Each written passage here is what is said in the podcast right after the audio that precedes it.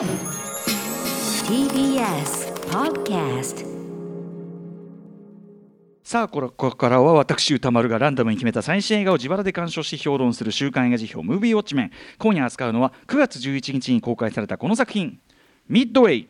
いかにも第二次大戦 アメリカ戦争映画っていう感じですね、この音楽ね、えーインディペンデンス・デーな、えーとか2012などの、えーローランド・エメリヒ監督が第二次あアジア太平洋戦争のターニングポイントとなったミッドウェー海戦を20年に及ぶリサーチを経て日米双方の視点から描いた戦争ドラマ、えーアメリカ軍の太平洋艦隊司令官チェスター・ミニッツ役のウディ・ハレルソンをはじめパトリック・ウィルソン、えーアーロン・エッカートデニス・クエイドなど実力キャストが、えー集結。また日本からも、えー連合艦隊司令長官山本五十郎役の、えー豊川悦司さんや、えー浅野忠信、えー国村淳が出演ということでございます。ということで、えーこのですね、えーとミッドウェイも見たよというねリスナーの皆様から,、まあからえーウォッチメ年からの感想、えーいただいておりますありがとうございます、えーメールの量は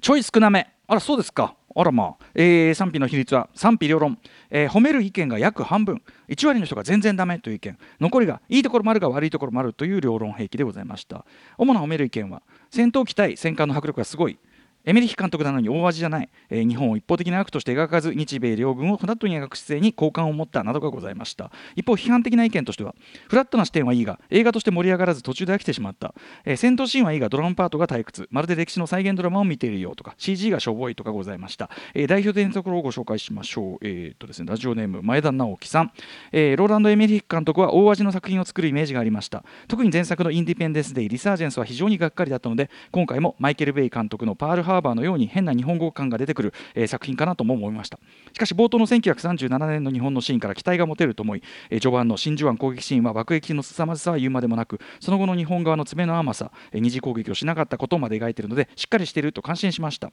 あとあれですよね、あの要するに真珠湾攻撃に至るというか、海戦に至る、えー一応の動機みたいなのをその手前のところでね、あの豊川悦司さん演じる山本五十六に語らせてたりとか、そういう視点もまあ含めて、日本側の立場も一応あったよっていうことこともを最初に言うってあたりも、まあ、フラットな視点と言えるかもしれないですね。えーでですね、えー、と前田直樹さん、えー日本側の三帝徳はそれぞれ持ち味を生かし、えー、東映越豊川悦司さんの山本五十六の貫禄、浅野忠信さんの山口玉緒の冷静な判断力、えー国村淳さんの、えー南雲忠一のダメさ加減がうまくはまっていました、えーミッドウェー海戦は米軍の戦略が功を奏しダメな日本軍に干渉したばかりと思っていましたが、えーギリギリに勝ったということを知りました、えー中国資本にしては日本叩きに終始しないところも良かったと思います、えー戦記物としては良作の部類に入ると思います。という前田直樹さんでございました、えー一方良くなかったという方ご紹介しましょう。拓也神田さん。ミッドウェイ見てきました。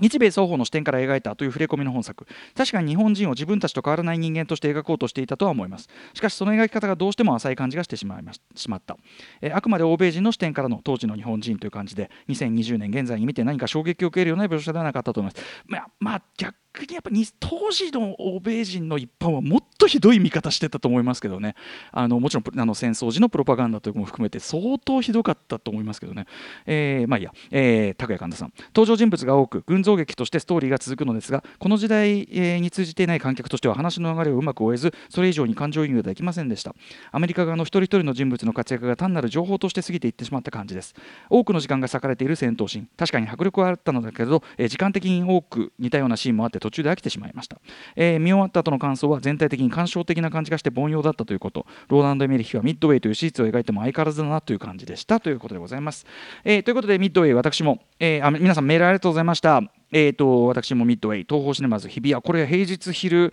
に行きましたけどなかなか昼にしては皆さんおじさんを中心にですねなかなか入ってる感じだったじゃないですかね。あとは、えー、ともうすでにブルーレイがね向こうでは発売されてて、はいえーなので輸入ブルーレイを取り寄せまして、えー見てます、えーちなみにですねその輸入ブルーレイを見てみたら、えー、と日本で現在劇場公開されているバージョンとのほんのわずかな違い、えーつまり日本公開版から現状カットされている、まあ、時間にすればごくごく短い描写なんですが、えー存在を確認しましたのでそれについては最後に触れたいと思います。えーとにかくまあローランド・エメヒが手掛けるミッドウェイ海戦ものということでちなみにまあミッドウェイ海戦、えー、と本当はこれ歴史的背景とかもちろん知ってた方が当然面白いわけなんですけど、えーまあ、詳しくもちろんね説明する時間はないのでちょっと今回僕がね参考図書として一番お勧めしたいのは今回の映画のあの日米双方の立場を割とフラットに、えー、と両方、えーしかも新たな資料込みでフェアに整理し尽くしているという意味で、えーとねえー、とこれ文春文庫から上下巻で出てるイアン・トールさんというね、えー方が割と若い研究者の方が書いた、えー太平洋の試練、えー、と真珠湾からミッドウェイまでという、えー、文集文庫の上下巻これがすごく参考とあの図書としては。今回の映画の参考図書としてはあのめちゃめちゃあの面白かったです。今回のあの描かれているものをさらに厚みを増すようなというか実際はこのバランスだったみたいなことが分かったりしてはい。おすすめでございます。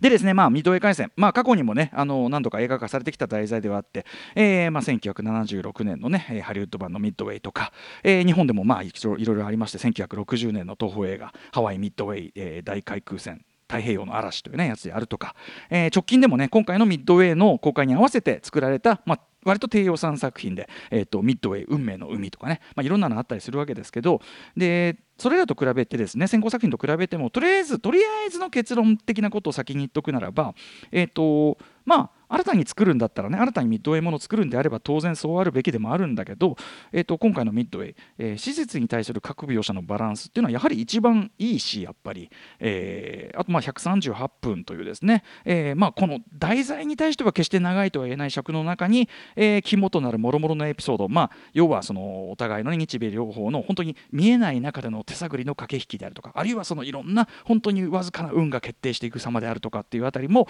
まあそれなりにしっかりと散りばめて、えー、比較的見やすく仕上げていて、うんとまあ、結論から言えば全然悪くないっていうか僕かなりよくできてる方だと思いますよっていう感じだと思いますね。えーまあ、ミッドウェー海戦について特にその詳しく知らない観客には新鮮な知識いろいろ埋まってると思うんですよね。例えばあの、まあ、僕も改めて思ったけどあアメリカってこの時点ではその少なくとも海上の戦力って意味では劣っているっていうねえー、圧倒的に劣勢であるという認識だったんだと。で結構そのもう崖っぷちの状況でもう本当に勝つか負けるかのこっちからすると今となってはねいや勝てるわけないっしょって今の後付けの感覚では思うけど、えー、結構そういう感じだったんだとかね、はい、あとはもちろんそのミッドウェー海戦といえば、ね、あの情報分析部ハイポと呼ばれるねあの、えー、ハワイにある情報分析部の、えーと、ジョゼフ・ロスフォードさんという方が、まあ、暗号をこう読み解いていくという、まあ、ミッドウェー海戦ならではのそういうエピソードであるとかみたいなものが、まあ、あの過不足なく入ってて、えーとまあ、あのまあ、全然悪くないというふうに思うんですね。まあ、だだしそのミッドウェー回線について知らない人はすごくフレッシュに見れるっていうかねあそうなんだこうだったんだこうだったんだ。えー、で、まあ、その意味ではすごく入門編としてミッドウェー回線入門編として見る価値は絶対にあるっていうレベルには達してると思いますこれはね。はいえー、で面白いのはですね本作これだけのスターが出ててで、まあ、CGI によるまあその壮麗なスペクタクル映像が展開される超大作、えー、風味ではありながらですね実はえこれですねロランド・エメリヒが長年コツコツと脚本開発をしつつ独自で各所から資金調達、え CG とかもねあの CG の会社がいやもうあのエメリヒさんには昔 PayPay の時から使ってもらってて本当にご恩がありますんで今回は格安でとびきりの仕事しますよみたいな感じで予算以上のクオリティをこれ CGI も確保したとか割とそういう感じ。あとついでに言うなら日本での配給もなかなかねその大手が手が上がらなかったみたいで今回も結果はその木下工務店さんのそのキノフィルムズというね非常にキノフィルムズ、え、文化事業として非常に、えー、いろんな貢献をね大きな貢献してると思いますけど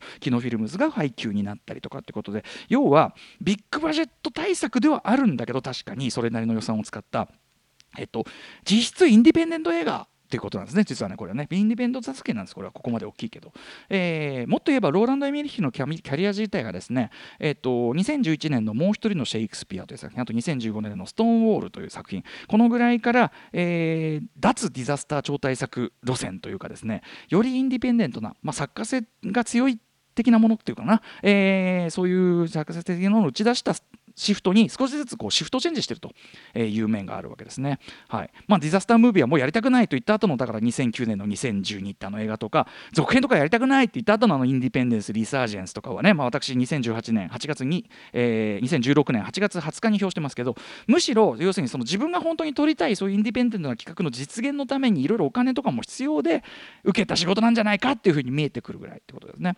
ただしですねそのまあリサージェンス表の時も言いましたけど僕がエメリヒー作品にいつも感じてきたそして僕の表現で言うとこの、えほとんど事務的なまでの累計で表現。えー、その類型表現を排してくるという癖はですねそうしたその作家的な作品の中でもやっぱ残っててそのだから商業的成功の代わりに作家的な方向に触れたらじゃあ評価が高まったかっていうとそういうことも別にないっていう、うん、であのそもう一人のシェイクスピアっていう作品もそうでしたし特にあのストーンウォールという作品はですねあの制作費の一部を自己負担してまでの作った渾身の一作だったわけです、まあ、要するにあのえローランド・エメリヒ自身がまあゲイであることを公表しててそのゲイの解放運動の大きなきっかけとなった大きな事件、えー、ストーンウォール事件ね映画化してるってことで非常に気合が入った一作にもかかわらずそのゲイ解放運動史上非常に重要な事件を扱うにあたって架空の白人青年の、えーと、割とありがちな成長点に落とし込んでしまったということでであるいはその他のですね実在の重要な人物たちを、えー、割とこうまさに類型化したキャラクターとして配置してしまったことでかえって強い批判を集めてしまったわけですせっかく作ったのに。まあもちろんその白人キャラクターを置いたのも本人もそう語ってますけどいや俺は白人のゲイだから自分を投影する役を中心に置きたかったんだよねっつっててまあそれはそうかもしんないけどっていううんことなんですよね。でその意味では今回のミッドウェイもですね一見するとやはり全体にかなり類型的なキャラクター造形している作品には見えます、えー、例えばエド・スクライン演じるディック・ベストというね、えー、戦闘機パイロット、えー、これちなみにですね今回はあの76年版のチャールトン・ヘストンが演じた役のような要するに全局面に絡んでくる架空のヒーローみたいな役柄はいないです、はい。えー、このディック・ベストさんも実在の人物全て実在の人物ですけどこのディック・ベスト戦闘機パイロットね、えーと、さっき言ったリサージェンス表でも指摘した通りのあの型破りな主人公ヒーローっていうねもう何億回こういうキャラクター見たんだよっていうような感じで登場はするわけです最初は。えー、であとはその、ね、主人公の銃後を支える、えー、気丈な奥さんみたいなそういう女性の描かれ方とかあとはもう今回ものの見事にアメリカ軍白人しかほぼいないように見えたりとかねもちろんその時代の実態がそうだったと、まあ、奥さんの在り方とかも実際にそうだったからっていう部分もあるにはせいらをですねまあ全くその古式騒然たる意識で作られた時代遅れな作品という言い方も全然できてしまう部分はあるわけです。あとはやっぱりそのエミリヒらしいところで言いますと、まあ、序盤のねあの新宿湾攻撃シーンパールハーバーのシーンのあの戦艦アリゾナからね隣にこう炎上する戦艦アリゾナから隣のその船に綱渡りで渡るっていう要はそのものすごい大きな状況が起きている中で、えー、エメリヒ的な事務事務的なサービス感を持って作られる見せ場っていうかでっていうのが出てきたりとかね。ああエメリヒっぽいな。ただこれですね僕うわエメリヒっぽい。また余計な事務的な見せ場持ってとか思ってたらこれあの輸入ブルーレイについてる音声解説聞いたらこの場面あの実際にこういうアリゾナから綱渡りで渡ったとかっていうのはあったことらしいんですね。まあ、にしても見せ場のね作り方がなんかすごくやっぱエメリヒ的な取ってつけたような感っていうのがあるのも否めないんですけど、えー、ということなんですがただ僕はですね本作このミントウェイはにその類型今までのエメリヒっぽいところだけのその類型感というところにはとどまらない。むしろ、えーと、そういうエメリヒ的な類型描写に後からわざわざ水を差すようなディテールをわざわざ付け加えてる、えー、ことで実はちゃんとバランスを取ろうとしてる。今までのエメリヒ的類型から抜け出そうとはしてる、えー、そしてそれが本作独特の、えー、奇妙に低体温なクールな味わいっていうか妙に温度が低いんです全体に、はい。えー、なんかホットにならない感じ。そこが僕は独特の味わいになっててまあ好ましいと思ってるんですけどその感じを醸し出してるように思いますね。例えば、えーと、さっき言ったディック・ベストというねそのパイロット、えー、当初はその大変威勢がいいさっきから言ったあえて無茶をやる主人公ヒーローっていうね、えー、タイプとして登場するわけですけど彼がその勢いで行動し続けてきた結果途中ですね、えー、とあるその事故が起きて、えー、取り返しのつかないその犠牲者を出してしまうわけです。彼のそのそういうこう無茶な振る舞いのせいでいや大丈夫だよいけんだよみたいな振る舞いのせいで犠牲者が出たように見える。でそこから先彼のキャラクターから楽天性のようなものがはっきり消えるわけですね。でこれねやっぱりね、あのー、えーと、演じてるエド・スクラインがすごく良くて見るからにこの変化していくわけです、えー、で体調も非常に悪くなっていくこともあって要するに、えーと、どれだけ活躍成果を上げたような場面でも要はヒャッホーみたいな、えー、爽快感がない。そういうテンションになっていかない、えー、なんかしょんぼりしたキャラクターになっていく。そういうバランスになったわけです。でこれはえっと、エミリヒ自身意図的なものでもあったようで、えっと、各種インタビューでもですね要はやったぜ的な描写は入れないようにしたって言ってるわけです。要するに結局戦争には敗者しかいないという発想で作られてるそういう認識で作られてる作品なのでたとえ成果を上げたとしてもやったーみたいなことをできるだけ入れられないようにしたと。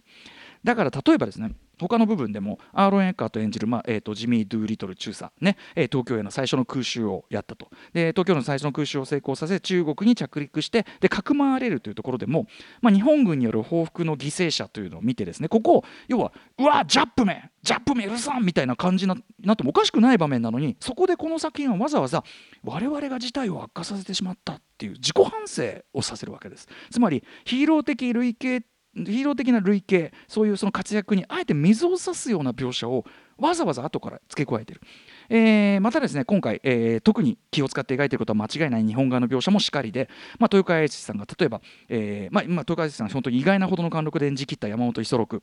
例えばそのドゥーリトルの東京空襲を受けて方を受けてアート。自分がその真珠湾を成功させてしまったはいいけどこれそれが空襲を招いて、まあ、天皇陛下を危機にさらしてしまったなんてこう自己反省やっぱしてるわけですよ。ということでとにかく各局面でのその軍事的な選択とか行動が、えー個人の人間の思惑を超えて例えば良かれと思ってやったことがこうなってしまったとかあるいは意図せざるここは失敗に見えたけど実は後のこれにつながっていくとか、えー次の事態へと連鎖していくその連鎖の集積の先にミッドウェー海戦の成り行きがあるでもその要所要所にはやっぱり個人の頑張りがあってそれが対局を変えることもあるというようなそういうこう視点で本作は基本語られていてそれは実際この題材ミッドウェイというものの語り口として僕はとても的確だと思います、えー実際ミッドウェイ海戦というのは敵同士の顔がお互いに見えない戦いですよね。それこそ艦隊同士は離れたところにいて対峙とかしてない直接対峙はしてなかったりするしもっと言えば、えっと、先ほど言ったその1976年版のチャールトン・ヘストンの演じた架空の役のように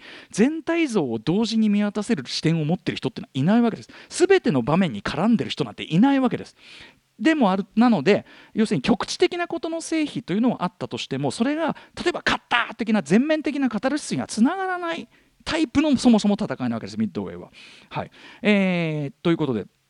なのでそのだから全体を見渡してるキャラがいないからあの、えー、とレイトンというねあのキャラクターをですねわざわざディック・ベストに合わせるというちょっと物語的な森を作ったり。あとまあ山本五十六と面識があったというのはあれは事実だったりするんで、まあ、レイトンをかろうじて各局面見てる人にはしてるけどもそのレイトンでさえ実際のところは戦地にいるわけではないので、はい。えーということでございます。なのでラストもえっとね、戦争勝ったってさアメリカ側が完全に勝った場面なのにどう描くかというと通信が伝わって人づてに伝わって人づてに伝わってようやく、えー戦地とは全然関係ない場所にいる会議室でどうやらうちら勝ったみたいねぐらいの温度感ということ。です。でそれはおそらくやっぱりミッドウェー海戦というのの実態というものに即したものでもあるわけですね。ミッドウェーというのを描くときに。僕はこの節度ある温度感というのは非常に作品的にも好ましく感じます。温度が低いっていうのはせあ誠実な描き方してるなというふうに思いますね、えーあとはまあ基本やっぱりそのセットとグリーンバック戦闘などは本当にオール CGI で作ってます、えーということからくる、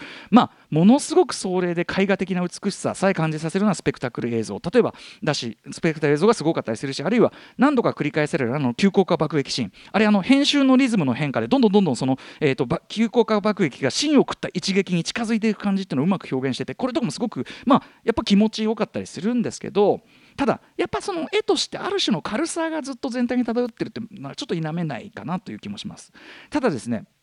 ただじゃあ作品全体は軽いかというとちゃんと題材にふさわしい重厚感あるんですね。じゃこれは何から醸し出されるかっていうとこれぶっちゃけ俳優陣の顔なんですね。顔。あの戦闘機とか戦艦より俳優の顔の方が重いっていうね、えー戦争映画特にまあ昔のまさに戦を描く作品はですね顔重要ですね。顔力、えーその意味でウディ・ハレルソンとかデニス・クエイドのやっぱりこうリアルな軍歴さえ感じさせるような重み。これまさにやっぱ名優だなというふうに思いますし、えーさっき言ったエドス・クラインのね好戦的ヒーローかとして登場したにもかかわらず徐々に弱々しく痩せ細っていきちょっと思想すら浮かんでくる感じ。僕はあの往年のクリストファー・ウォーケンすらちょっと個人的には連想したぐらいですしあとあのレイトンというね演じるパトリック・ウィルソン。ちなみにあのエメリッヒは学者が好きっていうね。エメリッヒは学者が好きの法則これあるわけですけどパトリック・ウィルソンの非常に上品な色気あるいは、えーマクラスキー少佐を演じるルーク・エヴァンスの、えー成熟したこう色気というかな成熟した男の色気ひょうって感じのねひょうっぽい色気、えーセクシーさとか素晴らしかったですし対する日本勢もまあ皆さん良かったです。トヨエイツも良かったし浅野忠信さんの現代的な解釈の山口多門もまあ僕はありだと思ったし、えー、あとはいろいろそんな役回りを常にやらされる南雲中一、えー、中将をね演じる国村淳さんこれ国村淳さんさんが演じることで、えー、一定の人間的厚みは出てたように思います。あえて言えばですねやっぱりですねこれまあアメリカ側の視点がねどうしたって主義になる作品でこれはないものねだりというものかもしれませんが、えー、やっぱりミッドウェー回戦のその決定的勝敗を決める大きなファクターは要は日本側の対応の混乱というとでそこから来るサスペンス描写。これあの、えーと、さっき言った東方の太平洋の嵐とかだと当然そこが盛り上がるポイントとして描かれてるんだけどそこがやっぱちょっと描写が薄いためそこのロジカルなこう面白みがあんまり見られないっていうのですね。もっと言えば作戦自体がもともとはらんでいた矛盾といった部分を、えー、新たに作るミッドウェイものであれば入れ込めたんじゃないかなと思います。それこそ今回もメールにもありましたけどあの南雲中将1人に失敗の責任をかぶせるようなバランスに結局なっちゃってるわけですね。でこれはやっぱ違うやり方今ならできたんじゃないかなと思います。そこはひょっとしたらやはりエミリヒの類型的語り口という資質的限界がやっぱり出てるところなのかなという気もしなくはない。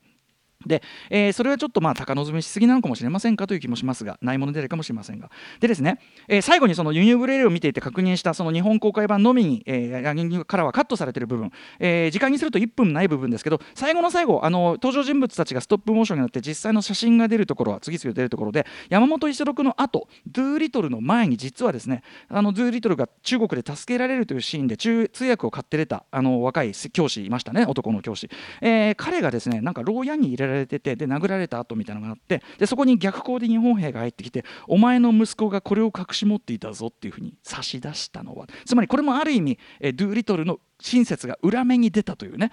えー、そういう描写でもあるわけですけどでそこに字幕で、えー、日本軍はドゥーリトルに協力したその報復として中国の軍人民間人、えー、推定25万人を殺害したという字幕がかぶるわけです、えー、これまあ要するにいわゆる折艦、え、作戦という要はドゥーリトルが着陸しようとした中国の飛行場を破壊する作戦。その過程で日本軍がまあかなり多くの人たちを殺した。これはまあおそらく事実なわけですね、えー、25万人というのは、えー、と当時のあのクレア、えー、とリー・シェンノートさんかっていう将軍が、まあ、報告してた数字に基づくもので、まあ、アメリカではこれがこの数字が定説化しているかっぽいんですけど、えーまあ、とにかく僕の考えとしては、まあ、その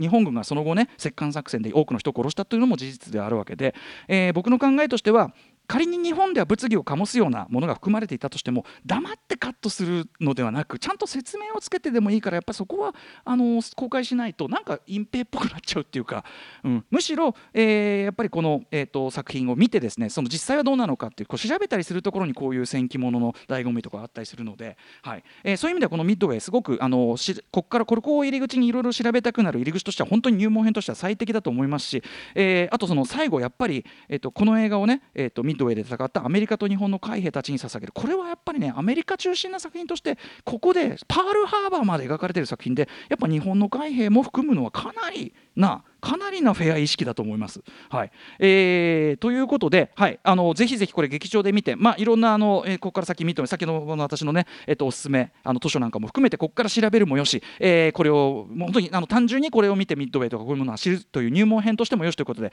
えー、マネージャー幼いさん曰くこんなもん映画館で見ないでどこで見んの？確かに手出し名言ぜひぜひ劇場でウォッチしてください。さあということでここからは来週の課題映画を決めるムービーガチャタイムです。ノンストップでミッドウェイのあのいろいろ実際のいろんな話のミッドウェイ面白話をいろいろしてしまいました。はい、ということで、えーと、来週の候補作品、えーと、と7作品を発表したいと思います。はい、まあ、最初の候補はこちら。テネット。続いてはこちらキュースはチーズの夢を見る。3つ目はこちら。マロナの幻想的な物語。4つ目はこちら。ミッドナインティーズ。5つ目はこちら。宇宙で一番明るい屋根。6つ目はこちら。人数の町。そして最後の後輩リスナーカプセルです。それでもまだまだ負けません、えー、私の推薦がスペシャルズ。政府が潰そうとした自閉症自閉症ケア施設を守った男たちの実話です。 Let's ガチャタイム。いきます。時間が全然ない。ごめんなさい。よいしょ。出ましたマロナの幻想的な物語。宇多丸さんいかがでしょう？いかがでしょう？山本さんいかがでしょう？それは。いあもう一応いいですか？いいよ。もうもう一回もう一回。いきます。これアニメね？アニメなんだけどね。これもいいらしいけどね、はい、あミッドナインティーズ。どうですか？山本さん。お願いします。行ってみよう。いいいの？ミッドナインティーズはい。見たい。すいません。マロナすいません。マロナもいいらしいえ After 66 junction.